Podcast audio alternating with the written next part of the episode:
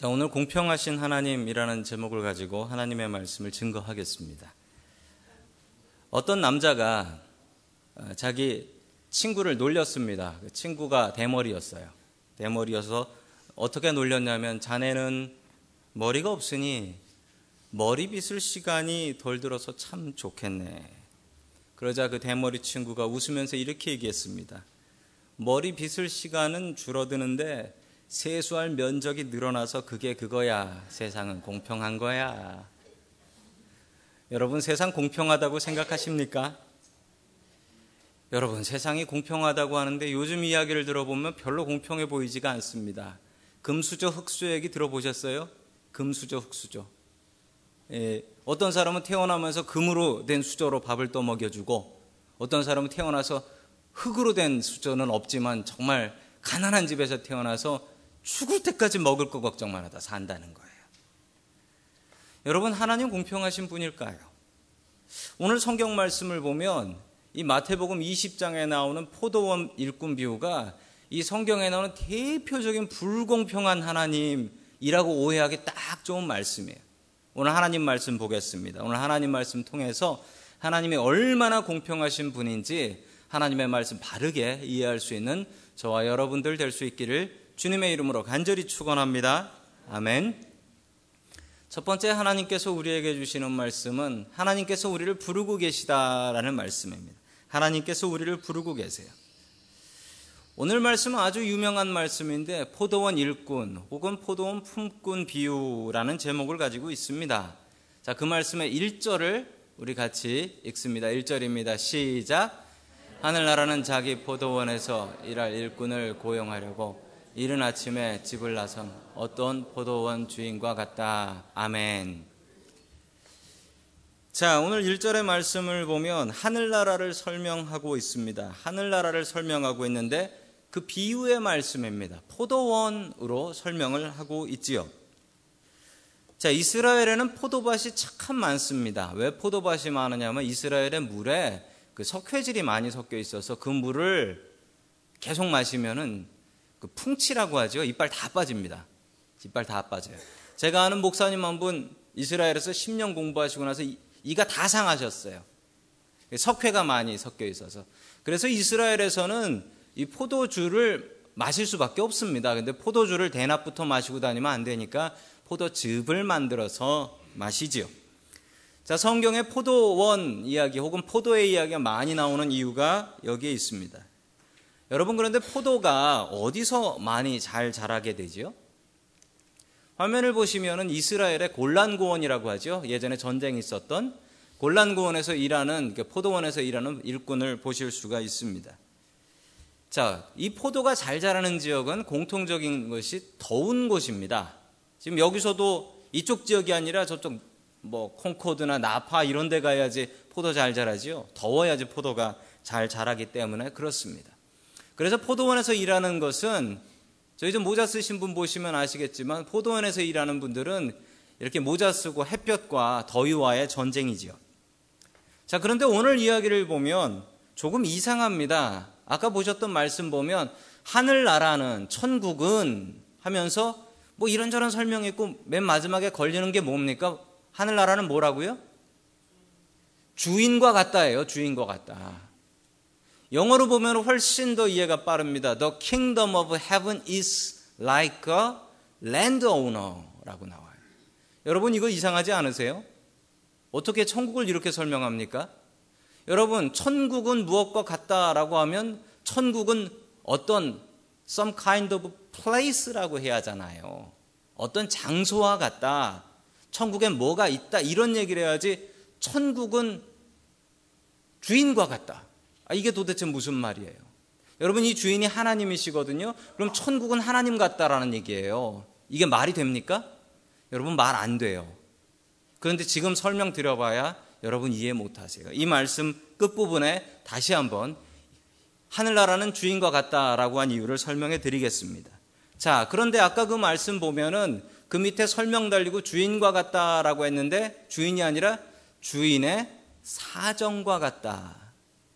즉, 이 주인이 어떤 다른 사정이 있었네요. 어떤 사정이 있어서 무언가를 하고 있는데 여러분 그 사정을 좀 알아야 될 것 같습니다. 그 사정을 모르면 이 이야기는 정말 이해할 수 없는 이야기가 되기 때문에 그렇습니다.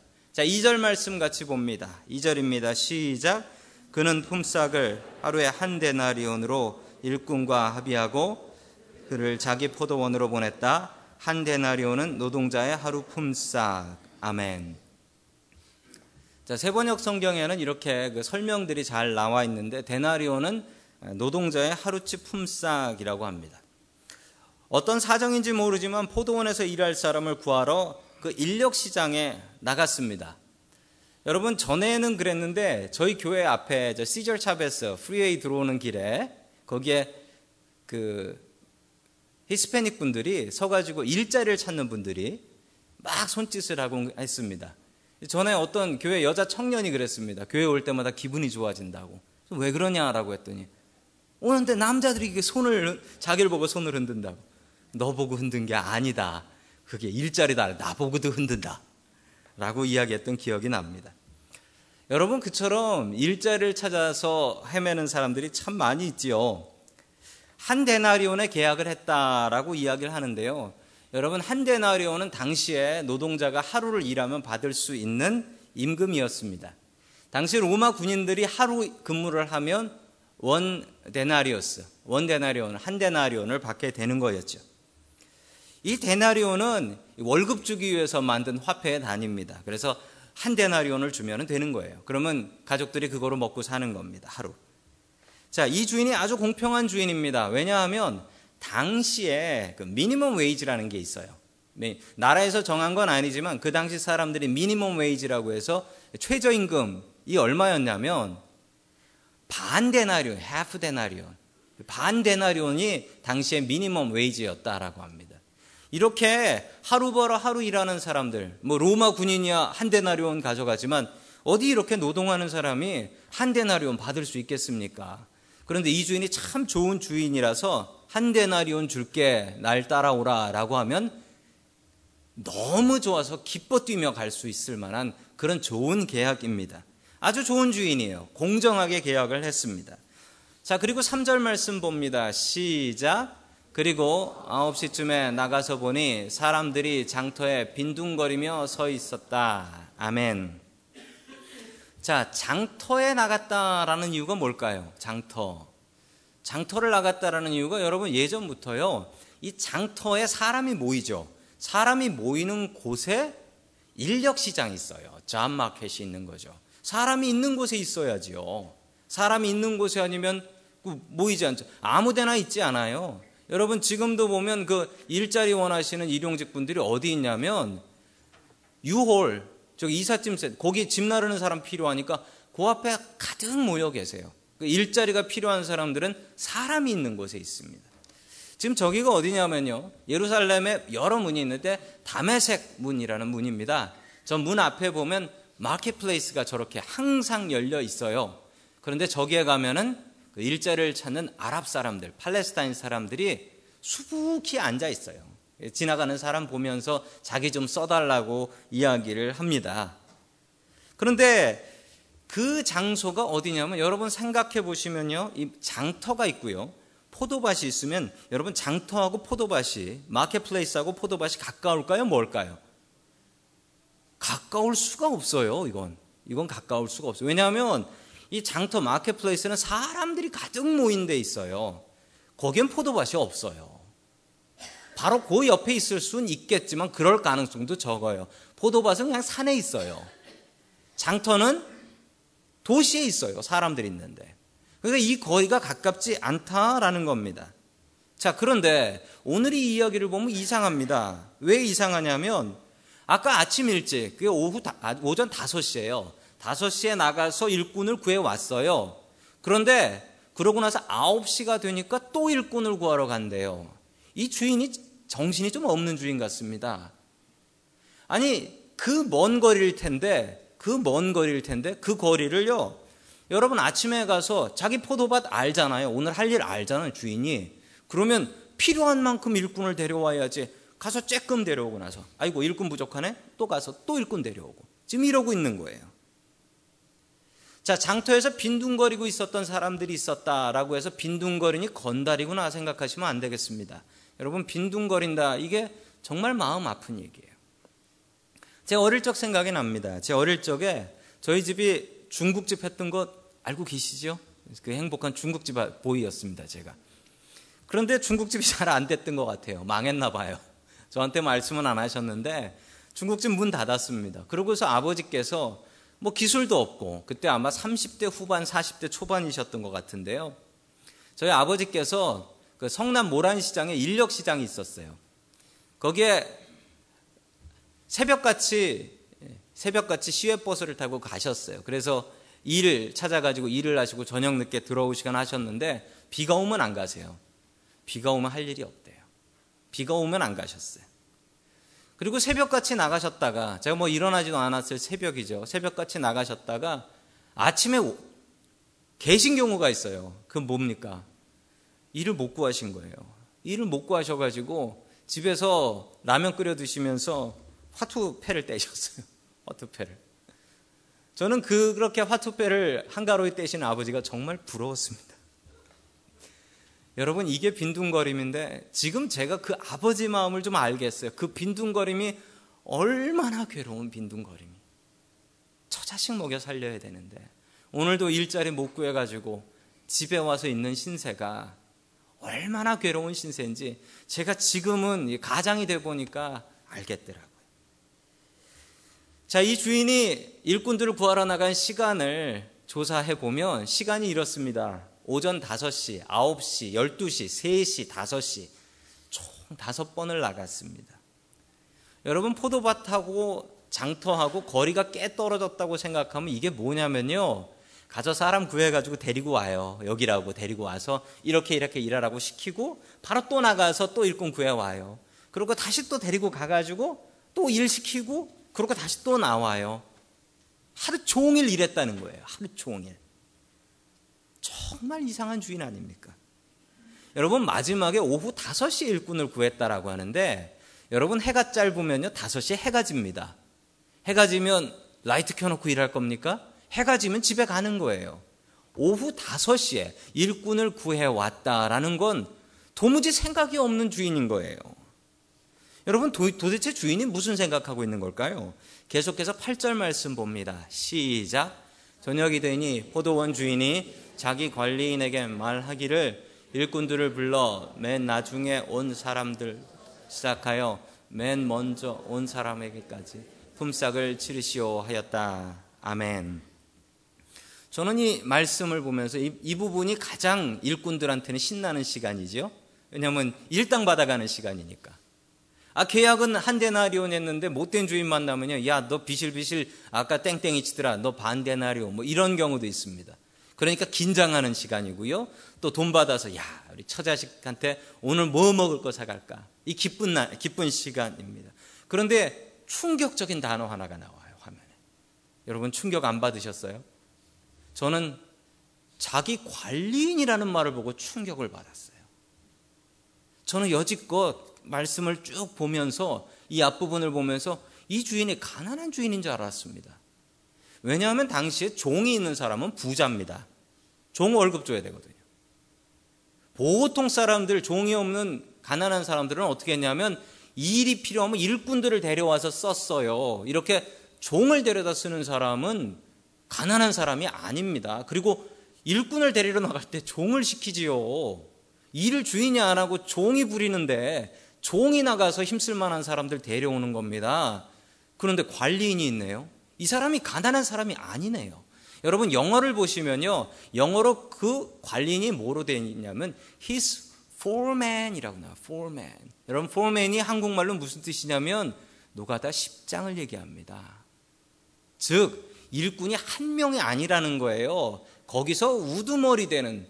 아니, 그럼 종만 시켜도 일 다 끝났을 텐데 도대체 왜 일꾼들을 시키는데, 그것도 자기가 나가서 그 더위에 5번이나 오락가락하며 일꾼을 구했단 말입니까? 여러분, 이 주인의 마음을 이해하시겠습니까? 여러분, 이 주인의 마음.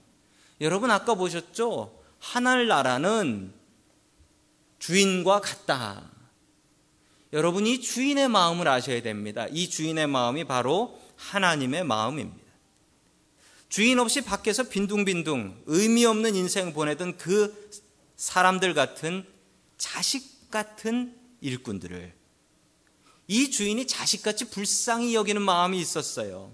그 마음이 있었으니 그 더운 날 자기 밭과 인력시장을 5번이나 오가면서 일자리 찾지 못하고 빈둥거리는 일꾼들을 다 구제해 오지 않았겠습니까?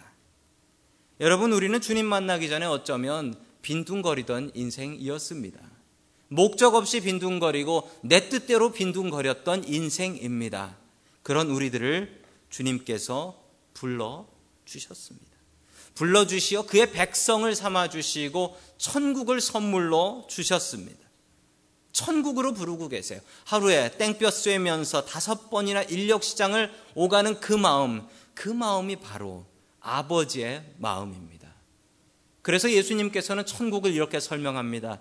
천국은 아버지와 같다. 천국은 아버지와 같다. 천국에 무엇이 있냐고요? 천국은 우리를 불쌍히 여겨서 그 땡볕에 장터를 5번이나 오가며 사람 구하시는 그 아버지의 마음이 있는 곳이 천국입니다. 일터에 나가 일자리를 찾는 사람들을 향해서 나와서 일하시오라고 했을 때 여러분 좋습니다라고 하고 따라오지 않으면 여러분 그 사람은 끝난 겁니다. 여러분, 주님께서 우리를 부르고 계십니다. 무엇이라 대답해야 할까요?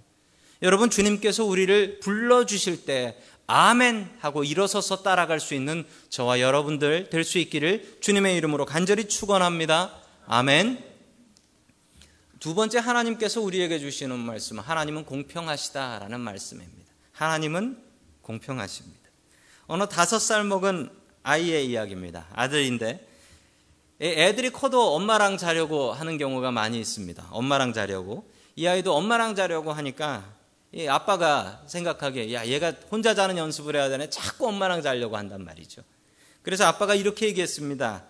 엄마는 내 색시야. 아빠 색시고 아빠 아내니까 아빠랑 자는 거야. 너는 네가 다음에 결혼해서 네 색시랑 자는 거야. 라고 얘기하니까 애가 얼굴이 시무룩해졌어요.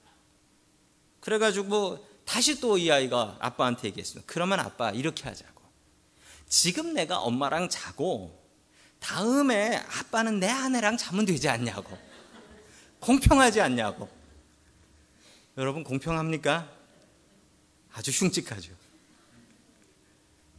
여러분, 오늘 불공평하게 보이는 일 하나가 또 하나 있습니다. 우리 9절 말씀 같이 봅니다. 시작. 오후 5시 더 일을 한 일꾼이 와서 한 대 내려온씩을 받았다. 아멘. 아니, 이거를 땡 잡았다라고 하나요? 겨우 1시간 와서 일했어요.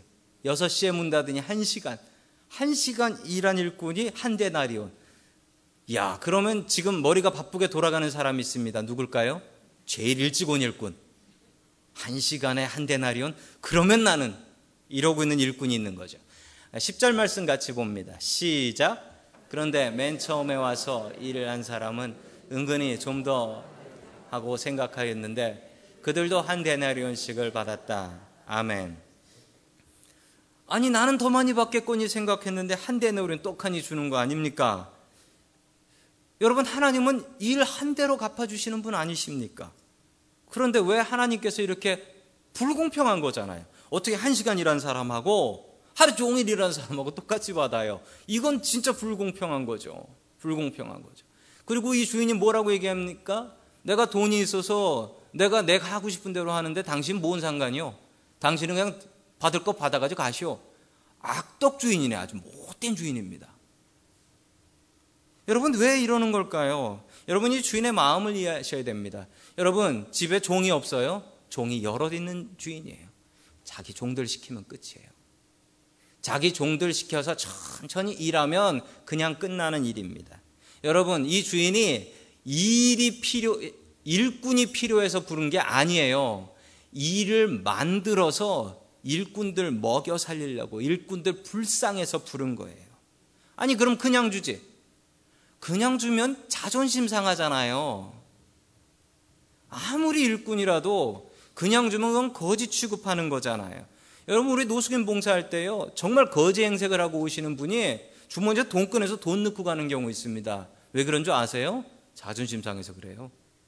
내가 돈이 있는데 여기가 싸고 정성껏 해서 먹지만 나 돈 있다, 나 저 사람 먹여줘라 라고 하면서 돈 넣고 가는 노숙인들이 있습니다. 자존심 때문에 그래요. 여러분, 이 주인이 일꾼들의 자존심까지 생각해서 일시켜준 거예요. 늦게 나온, 일찍 온 사람은 일찍 온 사람 데리고 오려고. 왜냐하면 일찍 온 사람 그러다가 아침 되면 그냥 집에 가버린단 말이에요. 그러니까 일찍 나가서 부르고, 게을러서 늦게 나온 사람 있단 말이죠. 그 사람은 또 게으른 사람은 게으른 사람대로 데리고 오려고. 주인이 그래서 5번 나간 거예요. 그런데 제일 처음 온 사람은, 이 뭐야, 왜 나 한 대 내려오냐, 지금 이러고 있단 말입니다. 여러분, 사회적 기업이라는 기업이 있습니다. 사회적 기업이 뭐냐면, 회사는 회사인데 돈 벌 생각이 없는 회사예요. 한국의 어떤 교회에서 했던 일입니다. 탈북자들한테 박스 만드는 공장을 만들어줬어요. 그런데 이 공장은 처음에 세울 때부터 돈 벌 생각이 없고 교회 헌금 드립다 부어가지고 월급 주려고 만든 회사예요. 왜냐하면 탈북자들이 한국 와가지고 적응을 못하니까. 그러면서 복음도 전하려고. 이렇게 했는데 이 박스 공장이 엄청나게 성공을 했다라고 합니다. 처음에 시작한 건 월급 주려고 했어요. 그냥 돈 주면 자존심 상할까 봐. 그리고 한국 사회에 적응 못할까 봐. 좋은 크리스천 만들려고. 회사 만들어가지고 월급 주려고 세웠대요. 참 기가 막힌 일이죠. 이게 사회적인 기업입니다. 여러분, 그 일을 하신 목사님이 이 말씀 보고 만들었다니까요. 월급 주려고 회사를 만들었다니까요. 하나님께서 이 마음으로 포도원의 일꾼들을 부르셨습니다. 처음에 나왔죠? 하늘나라는 주인과 같다. 여러분, 이 이야기가 이해가 되셔야 됩니다. 하늘나라는 그 하나님의 넓은 마음이 있으니까 하늘나라인 거예요.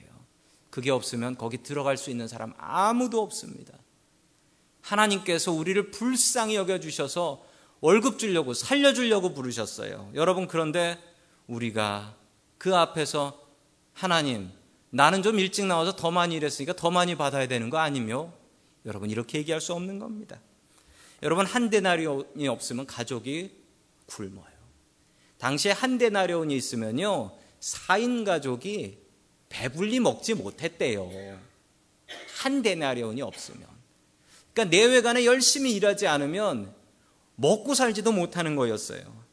여러분, 1시간 일했다고 1데나리온 아니고 10분의 1데나리온 주면 그 사람 집은 굶어요.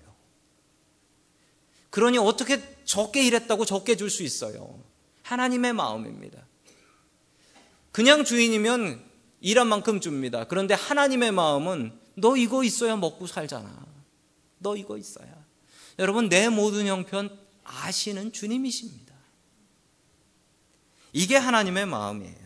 여러분, 여기서 포도원 주인은 하나님이십니다. 포도원은 교회입니다. 1데나리온은 구원입니다. 여러분, 주님의 부르심 따라 교회 나와야지 구원 받습니다. 여러분, 그런데 교회 일찍 나와서 더 열심히 하고 신앙생활 더 많이 하면 구원 아니라 10원 받나요? 여러분, 누구나 구원 받지요?